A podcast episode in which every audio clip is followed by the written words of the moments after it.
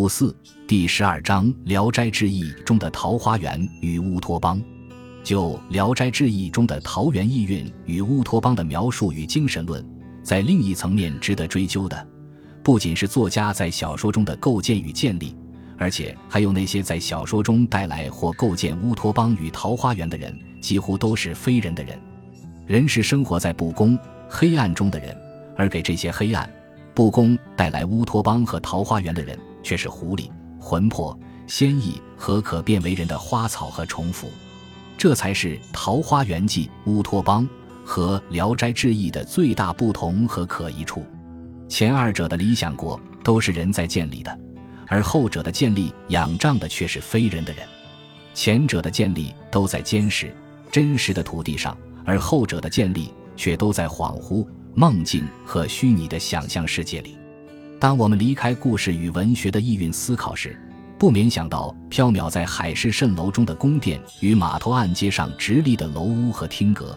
美的是在海市蜃楼间，而真实可靠的却是在荒芜缭乱的陆岸上。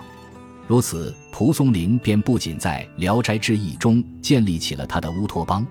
同时却又在自己的写作中坍塌了自己的建立和修筑。一如一个沙滩人。在沙滩上修筑了沙里城堡后，却又亲眼看见着海浪卷走了他的城堡和劳作，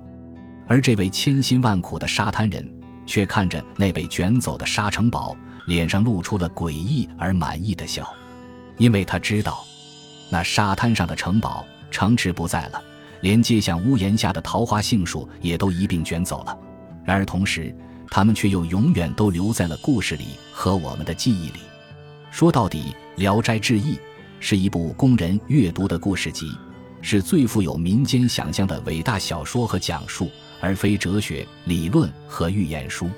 即使有人站在另一个立场判断它为盛开着罂粟之花的麻醉故事集，那些所有来自非人之人的美和好，都是艳丽罂粟的枝叶麻醉剂。它也还是让我们看到了四百年前依靠止痛片活着的人，他们的疼痛、困顿、窘迫。绝境和获得止痛片后脸上的安慰和微笑，没有人不厌烦阿 Q 脸上的笑，可阿 Q 不那样微笑又能怎样呢？在许多时候，阿 Q 的笑也是整个人类的笑。